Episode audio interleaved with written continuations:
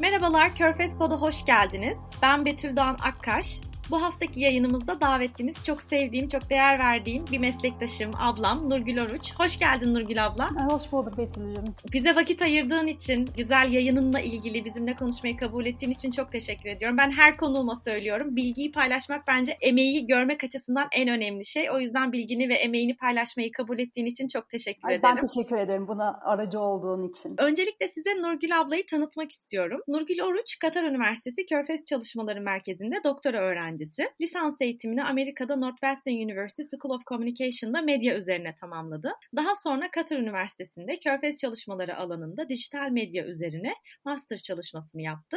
Master'ına başladığı günden bu yana aynı bölümde araştırma görevlisi olarak çalışıyor. Nurgül abla doktora çalışmasında Körfez bölgesinde dijital medyanın siyasal ekonomisini araştırıyor. Körfez bölgesinin dijital milliyetçilik ve Yemen Savaşı'nda sanat ve medya üretimi üzerine yayınları var. Buna ek olarak dijital propagandanın siyasetçiler, siyasi elitler ve vatandaşlar tarafından nasıl yönetildiği ile ilgili çalışmalarını sürdürüyor ama Körfez bölgesi asıl odaklandığı alan. Şimdi hemen ilk konuğumuza sorduğumuz sorularla başlayabiliriz. Aslında özgeçmişinden de bir takım ipuçları alıyoruz ama şunu sormak istiyorum sana. Neden Körfez çalışmalarını tercih ettin? Ee, sevgili Betül, öncelikle davetin için tekrar çok teşekkür ederim. Senin de belirttiğin gibi akademik ilgim temel olarak dijital medya teknolojilerinin toplum ve siyaset üzerine etkileriyle ilgili. Ama araştırmalarımı bir bölge üzerinde de e, yoğunlaştırmak istiyordum. Bu arada Körfez bölgesine taşınacağımız kesinleşince bölgeyle ilgili medya alanında ne tür çalışmalar yapıldığını görmek için bir literatür taraması yaptım.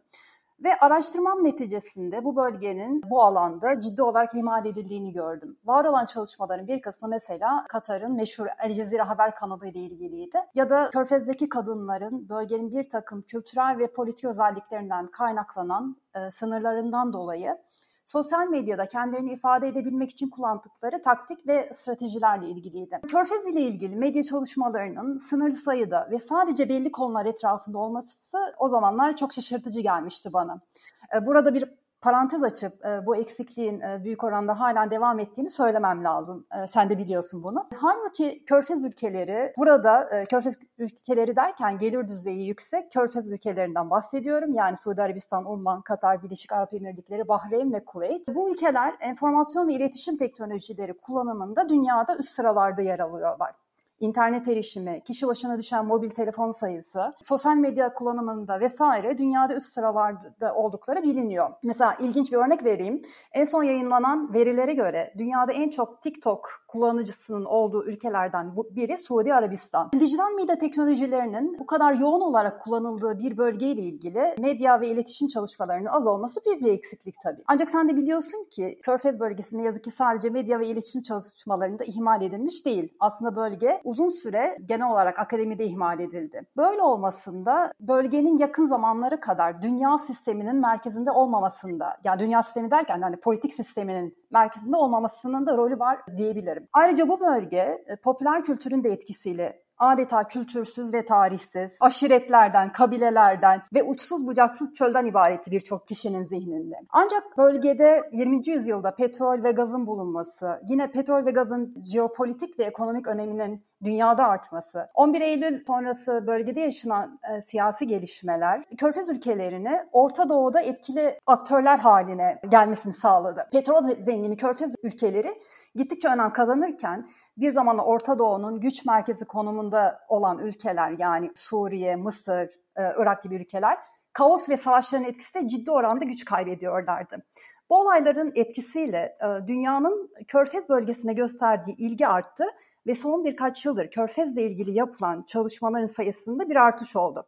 Ancak henüz yeterli miktarda mı? Hayır. Bu alanda yapılabilecek daha bir sürü çalışmaların olduğunu düşünüyorum. E buna ilk olarak alan çalışmaları, sen de biliyorsun bir bölgeyi kültürel, siyasi ve ekonomik yönleri kapsayacak şekilde çalışmak amacıyla kurulmuştur tarihsel olarak. Bundan dolayı e, bu tarz çalışmaları bir bölgeyi bütünsel olarak anlamak için iyi bir fırsat olarak görüyorum. Soruna tüm bu söylediklerimin ışığında kısa bir cevap verecek olursam benim disipliner ilgilerim, bölgeye taşınmak, alan çalışmalarının interdisipliner yapısı ve dijital medya teknolojinin e, teknoloji ve çalışmaları alanında bölgenin büyük oranda ihmal edilmesi kararında rol oynadı. Evet zaten sen hep e, biz beraber ders aldık Nurgül ablayla. Doktora seviyesinde mi almıştık? Master'da mı? Şu an hatırlayamadım. E, kafam karıştı ama zaten sürekli hep bunları konuşurduk. Bir alanda uzmanlaşmak aslında çünkü bölümümüz oldukça interdisiplineriydi. Bir yandan bütün bu bakir kalmış alanların çalışılmasını beraberinde getirse de aslında kişisel ilginizi yansıtabileceğiniz ve böylece oradaki hem entelektüel seviyeyi arttırabileceğiniz hem kendinizin literatüre bir katkı sağlaması açısından önemli bir bölge. Yani Körfez'le bunu birleştirmek gerçekten güzel bir deneyim. Gerçekten öyle. Evet. Dijital milliyetçilik, dijital diplomasi ve online propaganda alanlarında çalışıyorsun. Ben senin çalışmalarını okudum. Test savunmanda da bulunmuştum. Ve bunları izlerken mesela biz benim için bir siyaset bilimi çalışmasında senin yaptığın çalışmalardan atıfta bulunmak tıpkı sahaya gidip o kadar çok insanla konuşmuş kadar kesin bir data veriyor aslında bana. Yani Twitter'da şu şu şu konu şu şekilde konuşulmuş ve yazan tweet atan insanların hashtaglere yorumu böyle. Yani bu o kadar aslında e, uluslararası ilişkiler ve siyaset bilimi çalışmalarının elini güçlendiren. Eğer bir siyasetçi ya da karar merci olsaydım benim toplumla ilgili fikrimi çok geliştirecek bir çalışma biçimi. O yüzden Körfez özelinde konuşuyor olsak da bu alanların gerçekten çok kıymetli olduğunu düşünüyorum ki zaten galiba dünyada popülerleşmeye başladı Kesinlikle. akademisyenler arasında.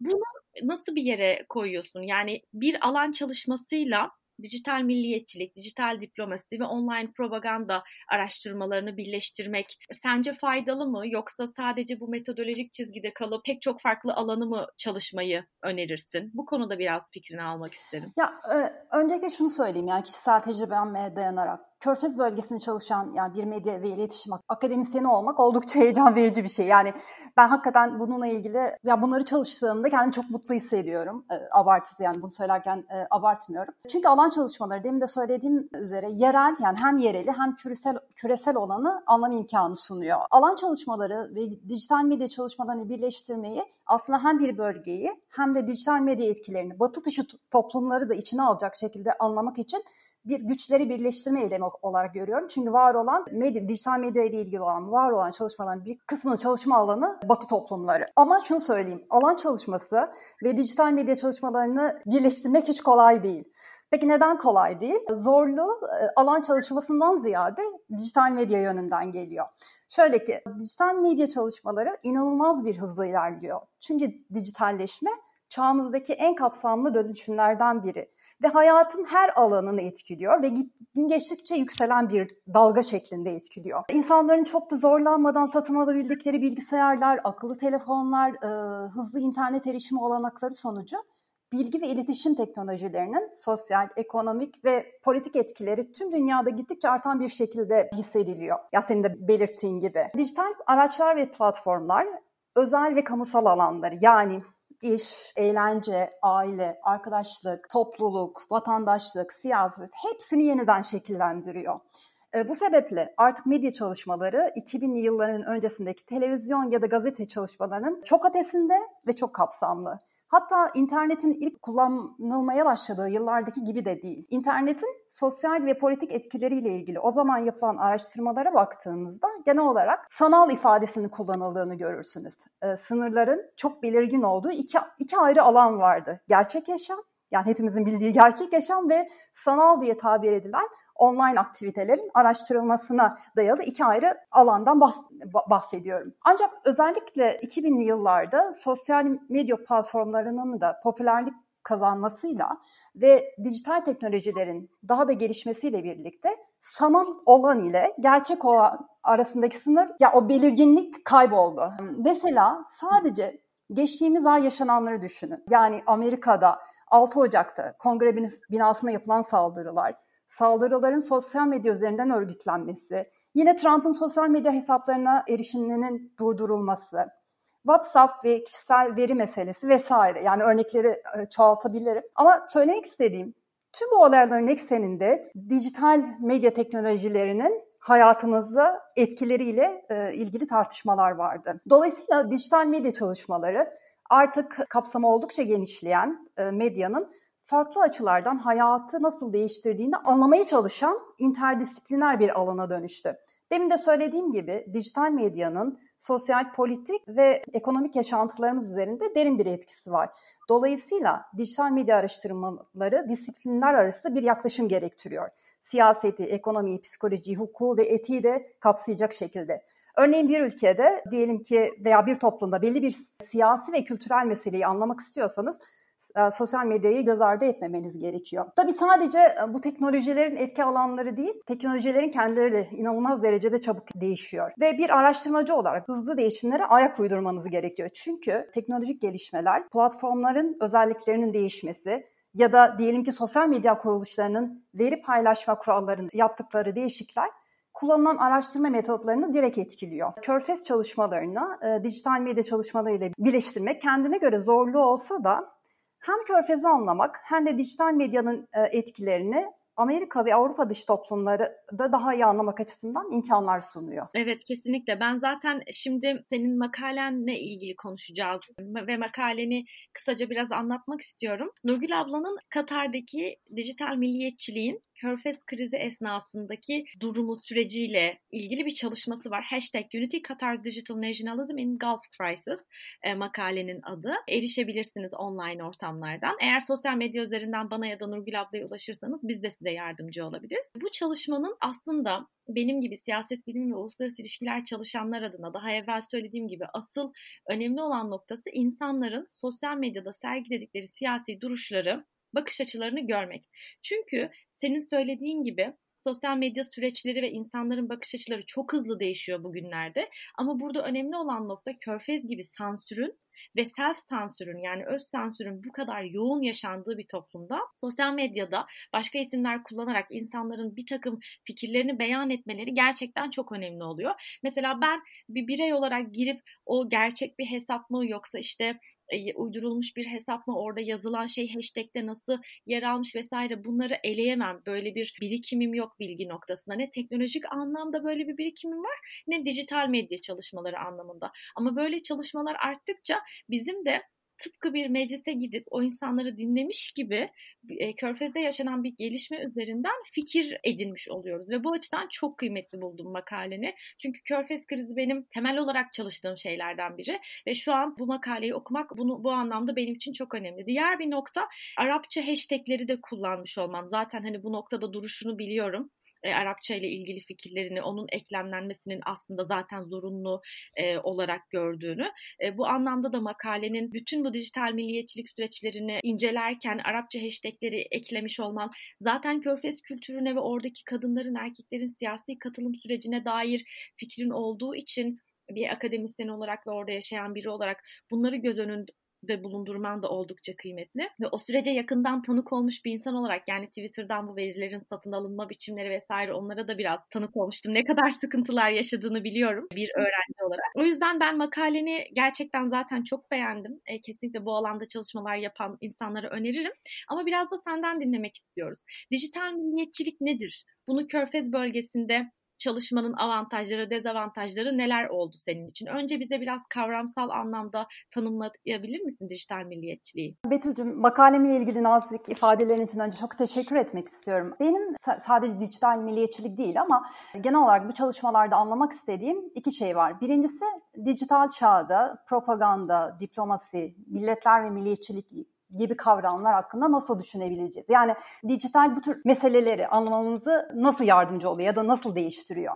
İkincisi siyasi olarak otoriter, e, monarşik olarak tanımlanan yönetimlerin ve ulus devlet sınırlarını aşan e, kabilelerin, aşiretlerin etkin olduğu bir bölgede bu kavramları nasıl düşünebiliriz? Ben dijital milliyetçilik kavramını kullanırken milliyetçiliğe yeni bir tanımlama getirmiyorum aslında. Çünkü dijitalleşmenin temel milliyetçilik tanımlamasında ya da prensiplerinde herhangi bir değişiklik yarattığını düşünmüyoruz. Bildiğimiz bir şey medyanın kimliklerin oluşumunda etkili olduğu. Yani kendimizi kısmen de olsa medya aracılığıyla oluşturulan gruplara ve topluluklara ait hissediyoruz. Yani bu sayısız çalışmalarla ispat edilmiş bir şey. Ve tarihsel olarak baktığımızda kitap olsun, gazete, radyo ve televizyonun milli kimlik ve milliyetçilik duygusunun yaratılması ve güçlenmesinde önemli rol oynadıklarını biliyoruz. Dijital milliyetçilik daha ziyade dijital medyanın milliyetçilik duygusunun veya milliyetçi politikaların yayılması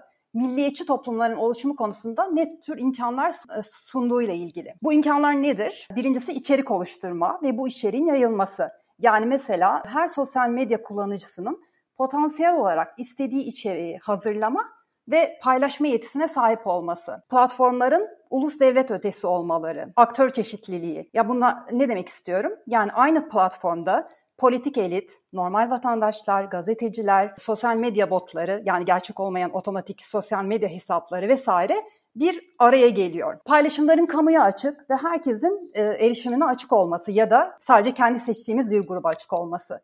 Platformun fiziksel özellikleri yani mesela Twitter özelinde retweeting fonksiyonu. Dijital milliyetçilik tüm bu saydığım faktörlerin milliyetçilik söyleminin üretilmesi ve dolaşımı üzerinde etkisinin anlaşılması demek. Dijital milliyetçiliği körfezli çalışmanın dezavantajı ya da avantajıdan ziyade zorlukları ve imkanları oldu. Normalde körfez bölgesinde bazı konuları araştırırken veri toplamak biraz zor olabiliyor. Ah, sen de biliyorsun. Ama çalışmamı dijitalle sınırladığım için bu anlamda herhangi bir sıkıntı yaşamadım. Ama dijital medya araştırmalarının yeni olmasından dolayı yaşadığım bazı zorluklar oldu. Yani veri toplama, analiz etme metodları, etik meseleler gibi yani hani konuyu daha iyi açıklayabilmek için şöyle bir örnek vereyim. Mesela akademide yani geleneksel olarak görsel materyali ve yazılı bir metni analiz etme metotları farklıdır. Şimdi tweet'i inceliyorsun ve bu tweet'te hem e, metin hem resim ya, ya da video olabiliyor.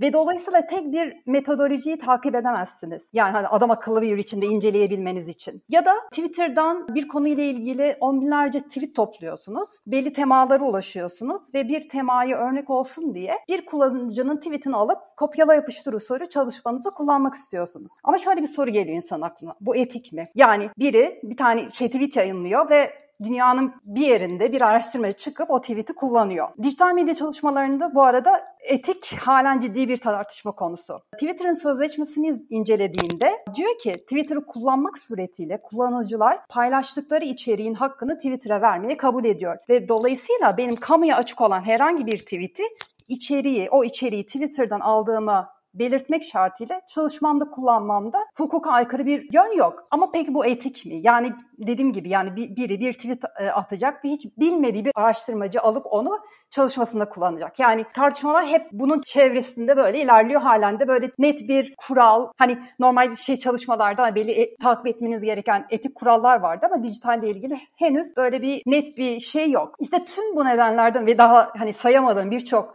nedenden ötürü e, bu çalışmaya bu konuyu çalışmaya karar verdiğimde açıkçası nasıl çalışabilirim sorusunun çok net bir cevabı yoktu zihnimde. Dolayısıyla bunun üzerine bayağı kafa yordum. Yani milliyetçiliği bir kavram olarak dijital bir medya platformu üzerinden nasıl okuyabileceğimi ve bağımsızlığını yarım asırdan az bir zaman önce kazanmış küçük e, bir körfez ülkesi bağlamında nasıl çalışabilirim sorusu beni bayağı meşgul etti. Çünkü klasik milliyetçilik denilince senin de belirttiğin gibi ulus devlet, bu devletin sınırları içinde yaşayan vatandaşlar geliyor akla. Buna karşılık sosyal medya platformları ulus devlet sınırlarını aşan ve çok çeşitli kullanıcıların bir araya geldiği dijital bir kamusal alan. Dolayısıyla sınırları ve kullanıcıları belirsiz olan bir sosyal medya platformu üzerinden milliyetçiliği okumak, üstüne üstü bunu bunu Körfez'i hatta daha spesifik olmak gerekirse nüfusunun çoğunun yabancı olduğu Körfez'in küçük bir ülkesini baz alarak çalışmak akla yatkın gelmiyordu ve bu konuda ilk etapta böyle şeyler yani hani böyle itiraz edenler de oldu yani nasıl çalışacaksın ya dediğin gibi. Çünkü hani e, hesapların arkasında kim olduğunu bilmiyorsun. Ve ben üzerine çok düşündüm. Sonra dedim ki yani aslında işleri farklı kılan da o. Yani aslında ben o retoriği, söylemi çalışacağım, kişileri değil. Ve şunu da düşündüm. Körfez bölgesinde değişimler yaşanıyordu. Ve benim yaklaşımım şuydu dijital medyanın içeriğini anlamak, bu tür önemli siyasi meseleleri anlamaya dair bulgular sunabilir. Öyleyse ben bu konuyu dijital medya ortamları üzerinden e, çalışabilirim. Bu yaklaşımda konuyu çalıştım ve böylece yeterince araştırılmamış bir konu ile ilgili hem Körfez hem de dijital medya çalışmalarına belli bir katkı sağlamış oldum. Bence de çok güzel olmuş. Mesela şöyle söyleyebilirim. Biz biliyorsun Cila ile beraber ortak arkadaşımız fakülteden Katar'daki siyasal kültür üzerine bir çalışma yaptık. Saha çalışması yaptık ve mesela kesinlikle katılımcı sayısında istediğimiz rakama ulaşamadık. Katılımcılar son anda anketten geri çekilme haklarını kullandılar. Katıldıktan sonra geri çekilme haklarını kullananlar oldu ve sadece Katarlılara ulaşabildik. Çünkü o esnada zaten başka ülkelere seyahat edemiyorduk. Bütün ülkelerin ortak etik üniversite komisyonundan bir izin almamıştık vesaire. Yani aslında bu tarz çalışmaları o tarz ülkelerde yapmak gerçekten çok zor ve mesela istediğiniz sonuca ulaşabil ulaşamayabiliyorsunuz. Ama mesela şimdi sen dijital medya üzerinden hem birden fazla milliyeti bir araya getirebiliyorsun. Hem çok daha fazla sayıda insanın bu konudaki düşüncesine ulaşabiliyorsun. Ben o anlamda çok faydalı buldum ve bizim bizimle görüşen insanlar mesela o süreçte kesinlikle otosansürle konuştular. Yani bunun aksini söylemem mümkün değil. Hı hı, evet. Çünkü üniversite binasının içinde bir görüşme yapılıyor monarşide ve konuştuğumuz şey siyasal kültür. Yani kesinlikle insanların kendini sosyal medyada hissettiği kadar hür ya da işte açık fikirli bir şekilde yazdığı bir, geçirdiği bir anket süreci olmuyor yani. Özellikle siyasi meseleler konusunda. Yani hani bence yine oldukça sözlü kesim ama Körfez ülkelerinde yaşayanlar bence yani sosyal mes- meseleler söz konusu olduğunda yine sosyal medyaya gidip şey yapabiliyorlar, fikirlerini beyan ediyorlar ama siyasi meselelerde evet haklısın dediklerine katılıyorum. Evet Aynen o noktada bir sıkıntı oluyor. Peki makalenin temel bulguları neler? Bize biraz onlardan bahsedebilir misin? Körfez krizinde nasıl bir dijital milliyetçilik gözlemledin? Çalışmamın Körfez ile ilgili bulgularına değinmeden önce kısaca aslında izin verirsen e, milli kimlik meselesinin Körfez özelinde tarihsel gelişimin bahsetmek istiyorum çünkü bu hani bulguların e, e, anlaşılması bakımından önemli. Körfez ülkelerinin birçoğu için biliyorsun milli kimlik olgusu çok yeni bir şey. E, tarihsel olarak bölge, aşiretlerin yani mevsime bağlı olarak farklı bölgelerde dolaştığı bir yer. Dolayısıyla egemenlik belli hudutları olan ülke ve vatan ve o sınırlar içinde yaşayan bir millet kavramlar üzerinden değil, kişiler üzerinden tanımlanıyordu. Körfez ülkelerinin ulus devlet statüsü kazanması çok eskilere dayanmıyor. İşte Suudi Arabistan 1932'de bağımsızlığını aldı. Diğer devletler daha da yeni. Kuveyt 1961'de, Umman, Katar, Birleşik Arap Emirliği ve Bahreyn 1970'li yıllarda bağımsız hale geldi. Körfez ülkeleri bağımsızlığını, bu çok önemli, e, milliyetçilik e, olgusu açısından belli bir mücadele sonucu elde etmediler. Bağımsızlıkları onlara verildi. Bağımsızlığın milli bir mücadele sonucu kazanılmaması ve Buna ek olarak bazı var olan bazı sosyokültürel kimlikler, mesela milliyetçilik olgusunun İslam'a aykırı gören e, geleneksel dini anlayış ve aşiret kimliği milliyetçiliğin ya da milli kimliklerin bölgede zayıf kalmasına neden oldu. Ancak daha sonraki yıllarda Körfez devletleri kimlik mühendisliği olarak tabir edilen yani devletin bir takım siyasi nedenlerle milli kimlik inşa etmesi olarak tanımlayabileceğimiz milli kimlik ve milli hafıza oluşturma çabası içine girdiler. Körfez ülkelerinde siyasi elit, e, milli kimlik ve vatanseverlik gibi duyguların inşası için bir takım politikalar geliştirdiler. Yani bunu örnek olarak ne verebiliriz? Vatandaşlık haklarının oluşturulması, milli eğitim müfredatı, milli müzeler, atasporları festivalleri yani bu politikalardan sadece e, birkaç. Bu ülkelerin aynı zamanda kendine has bir e, siyasal ekonomik düzenleri ve farklı sayılabilecek toplum devlet ilişkisi var. Bu ülkeler sahip oldukları doğal zenginlik yani petrol ve gaz gelirleri sayesinde vatandaşlarına beşikten mezara kadar refah bir yaşam sunma karşılığında vatandaşların senin de belirttiğin gibi siyasi katılım ve sivil örgütlenme talep etmemesine ve devlete bağlı kalmasına dayanan devlet toplum ilişkilerini bu şekilde belirleyen bir e, politik ekonomik yapıya sahipler. Ancak geçtiğimiz diyebilirim ki 10 yıl içinde bu denklemi etkileyen iki önemli gelişme oldu. Birincisi Arap Baharı. Körfez'de mevcut düzeni değiştirecek bir duruma neden olmadı ama yine de o dalganın bazı ekonomik ve siyasi etkileri oldu tüm körfez ülkeleri olası bir etkiye karşı önlemler aldı. Bu önlemlerden en önemlisi hükümetlerin vatandaşlarına yaptığı mali yardımlar oldu. Yani maaşların ve e, yardımların artırılması gibi. Bunun akabinde 2014 yılında petrol fiyatlarının düşmesi ve buna bağlı olarak az, azalan petrol gelirleri körfez ülkelerinin e, yani özellikle bazı körfez ülkelerinin ekonomileri üzerinde farklı ölçekte de olsa bir bir takım etkilere neden oldu. Devlet gelirinin azalması sonucu siyasi elit vatandaşlarının sisteme bağlılığını sürmesini sağlayacak popülist politikalar öğretmeye başladılar. Benim çalışmamın konusu bildiğin gibi 2017'deki Körfez kriziydi. Suudi Arabistan, Birleşik Arap Emirlikleri, Bahreyn ve Mısır ortak bir kararla Katar ile diplomatik ilişkilerini kesik açıklamaları ve kara, hava ve deniz sahalarını kapatmaları Katar'da milliyetçi bir dalganın yükselmesine neden oldu. Medya bu krizde çok merkezi bir rol oynadı. Bu ülkeler abluka kararını açıklamadan yaklaşık iki hafta önce Katar resmi haber ajansının web sitesinde ve sosyal medya hesaplarında Katar emiri Şeyh Tamim Afani'ye atfedilen Amerikan dış politikasını eleştiren ve Körfez ülkesi aleyhine söylemler içeren e, alıntılar yayınlandı. Katar resmi bir açıklama yapıp bu alıntıların emire ait olmadığını, online platformların ileri teknolojilerle desteklenmiş bir siber saldırıya maruz kaldığını duyurdu. Ancak o ülkeler bu paylaşımları Katar'a ambargo uygulamak için bir neden olarak kullandı. Sonrasında ambargoyu sona erdirme koşulu olarak Katar'a sunulan 13 maddelik talep listesindeki koşullardan biri Katar'ın El Cezire haber kanalının faaliyetlerine son vermesiydi. Ha, dolayısıyla medya gerçekten o körfez krizinin ta başından çok önemli bir rol e, oynadı. Tabii örnekleri ya sonrasında içerecek şekilde çoğaltmak mümkün. Mesela Amerika Başkanı Trump Twitter üzerinden körfezle ilgili tweetler attı.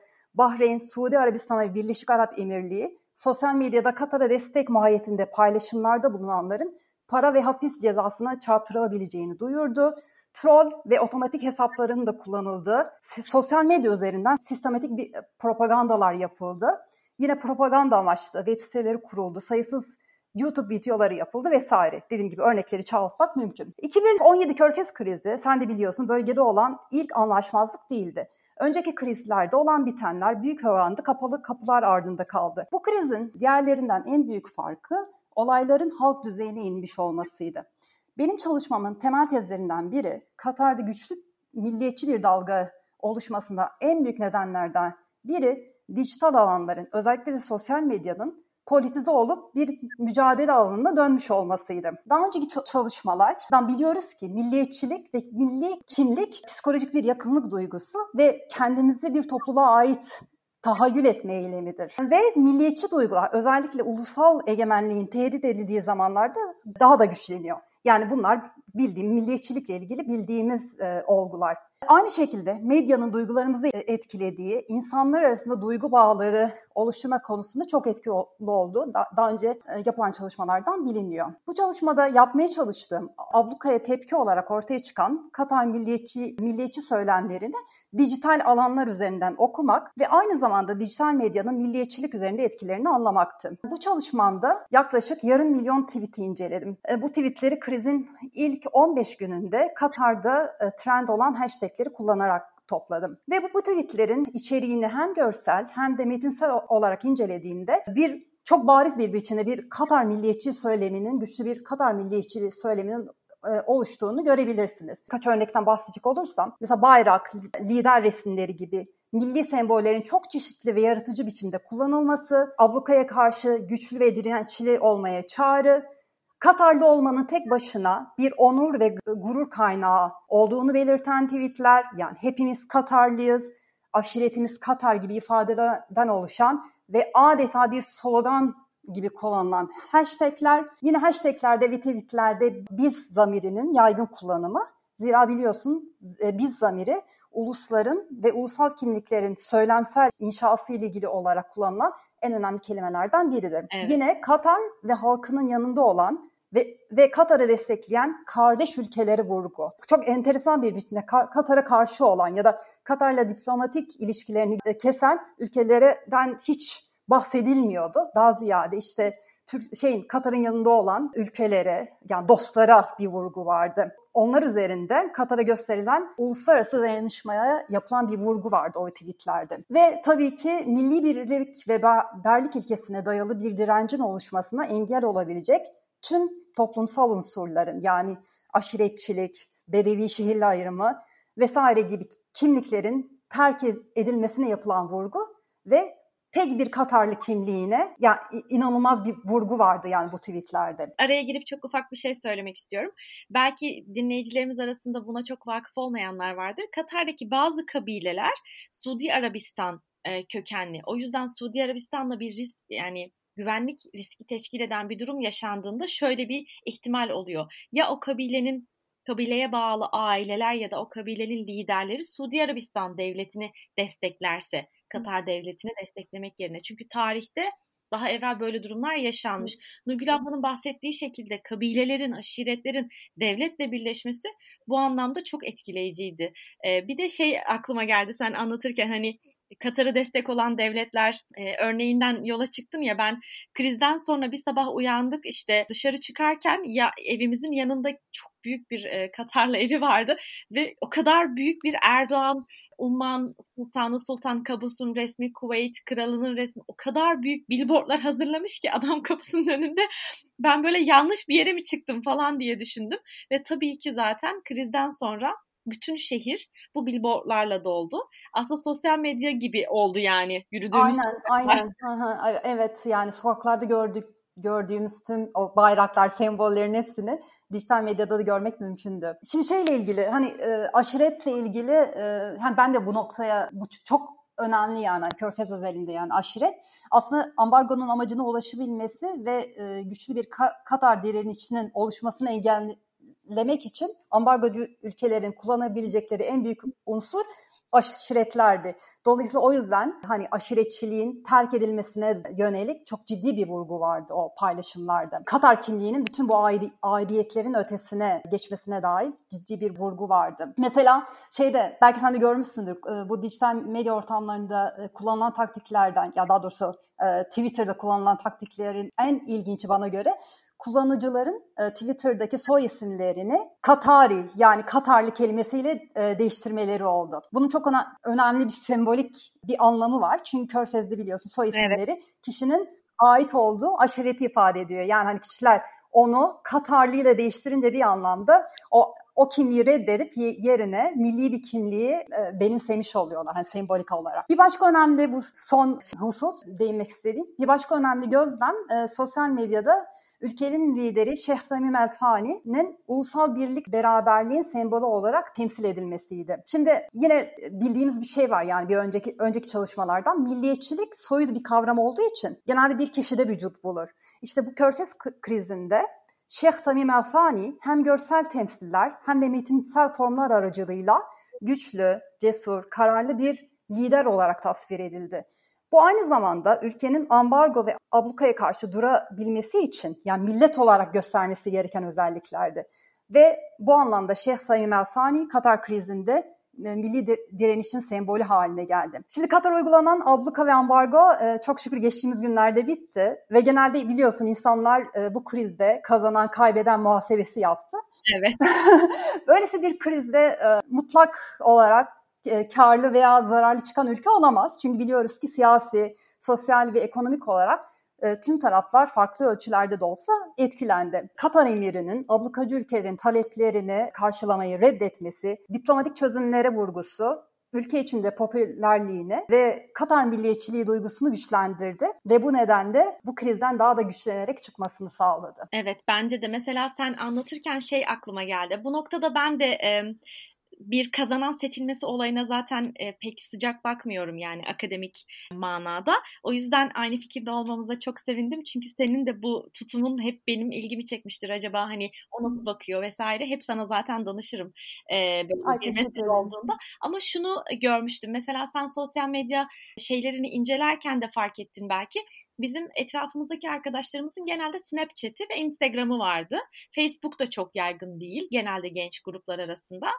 Ben arkadaşlarımla sosyalleşebilmek için Snapchat indirdim Katar'dayken ve oradayken e, sadece onlarla iletişim kurmanın bir yoluydu benim için. Hı. Ama Körfez krizi yaşanınca herkes Twitter hesabı açmaya başladı. Evet. Ve doğru. böyle birden Twitter'da işte Twitter gündemleri konuşulmaya başlandı vesaire ve sınıfta daha çok siyasi tartışmalar oldu ki düşünün yani biz siyaset bilimi uluslararası ilişkiler bölümü öğrencileriyiz. Yani bizim sınıfımızda siyasi tartışma olmayacak da nerede olacak? Olmuyordu. O yüzden o anlamda bir etkisi vardı. Bir de şeyi çok fark ettim. Ee, biz Umman'a gidince her yerde Sultan Kabus'un resimlerinin asılı olmasını ya da Suudi Arabistan'da kralın, veliaht prensin vesaire resimlerin asılı olmasını ben şahsen yadırgamıştım. Çünkü Katar'da hiç böyle bir şey yoktu. Ama bu Emir Tamim'in e, bahsettiğin şekilde öncü rol alması, bu toplumu birleştirici hali, o bahsettiğin işte soyut milliyetçiliğin bir bedene kavuşması vesaire çok net bir şekilde görünür oldu. Arabalarda, Hı. iPhone kaplarında, ofislerde, her yerde biz Emir Tamim'in bir sürü resmini görmeye başladık. Bu olumlu bir şekilde yaşandı. Yani göze batan, rahatsız edici, devlet eliyle yönetilmiş baskıcı bir sürecin sonuyla değildi. Şahsen insanlar istedikleri için, devletlerini desteklediklerini görmek için ve Emir Tamim'in Birleşmiş Milletler'de yaptığı konuşmada bütün Katar halkına ve Katar'da oturan bütün işçilere, ekspatlara teşekkür etmesi bence bu noktada karşılıklı sinyal alışverişinin göstergesiydi. Yani evet siz beni desteklediniz ve bu beni çok mutlu etti. Ve bu noktada ben bunu Körfez'de genel olarak yaşanan bu işte orada oturan, ikamet eden ve milliyeti Körfez'e ait olan insanlar arasında yaşanan o sosyal gerginliği de bir noktada erittiğini düşündüm. Ve bahsettiğin bütün o sosyal medyadaki görünürlük, tartışmalar aslında bizim sosyal hayatımızın yansımasını nihayet bir yerde görmemizi sağladı diye düşünüyorum. Kesinlikle öyle. Kesinlikle çok güzel ifade ettin. Kesinlikle katılıyorum. Benim şu an başka bir sorum yok. Eklemek istediğim bir şey yok. Çünkü daha hazırladığım diğer soruyu da sen cevapladın aralarda. Senin eklemek istediğin bir şey var mı? Şey sansürden bahsetmedik. Sen bir ara işte sansürün yaygın olduğu bir ülkede yani evet. milliyetçiliği çalışmak nasıl bir şey? Şimdi onunla ilgili birkaç şey söyleyip bitirmek istiyorum. Şimdi klasik milliyetçilik tartışmalarına baktığımızda e, sansür ya da siyasi katılım milliyetçilikle ilişkilendirilmemiştir. Çünkü bunlar yani şey e, siyasi katılımın olmaması ya da olması ya da sansür aslında dahili siyasi meselelerdir. Buna karşılık milliyetçilik bir ülkenin dış bir tehdide karşı direniş gösterme hareketidir. Bu abluka gibi gerçek bir tehdit ya da hayali bir düşman ya da tehdit olabilir. Daha önce de belirttiğim gibi e, milliyetçilik psikolojik bir olgudur. Hayali bir adiyet bağıdır. Milliyetçilik gücünü e, milletin mensupları arasında e, aidiyet bağlarını oluşturmak suretiyle o topluluğa emniyet ve güvenli duyguları e, vermesinden alır. Yani bir dış bir tehdit söz konusu olduğunda psikolojik kaygılar ve buna bağlı olarak emniyet ve güvenlik arayışları bir ülkenin en önemli meselesi haline gelir. Yani milliyetçiliği de güçlü kılan odur. Daha önce de söylediğim gibi milliyetçilik ve dijital medyanın ortak özelliği her ikisinde de bağ yani network oluşturma ve duyguları harekete geçirmede çok önemli rol oynamalarıdır. Ve Körfez krizi süresinde e, Katar'ı bir abluka ve ambargoya karşı desteklemez. Katar'da olanlar için ulusal egemenlik ve güvenlik meselesi haline geldi ve tüm diğer siyasi meselelerin önüne e, geçerek e, insanlar bir araya gelip dijital imkanları da kullanarak e, milli bir direniş gösterdiler. Ee, senin dediğine ek olarak e, bölümümüzde bir başka arkadaş mesela bir çalışma yaptı. Mesela hayatlarında e, sosyal medya, hesabı olmayan belli yaş gruptakiler sırf ambargo ve ablukaya karşı Katar'a desteklemek amacıyla sosyal medya e, hesapları e, açmaya başladılar ve onun üzerinden Katar'ı destekleyen tweetler attılar. Çok teşekkür ediyorum Nurgül'e için. Ben teşekkür ederim Betül'cüm. Çok ben teşekkür ederim. Yani ben protest çalışmalarının birçok bir farklı disiplinle, alanla nasıl yapıldığını e, görmek adına senin çalışmanın çok önemli olduğunu düşündüm. İnşallah seni tekrar konuk alırız. Belki Yemen konuşuruz biraz da. Ay inşallah, inşallah. Tekrar çok teşekkür ediyorum ben de ve çalışmalarında başarılar diliyorum. Bu haftalık yayınımız bu kadar. Gelecek hafta görüşmek üzere. Hoşçakalın.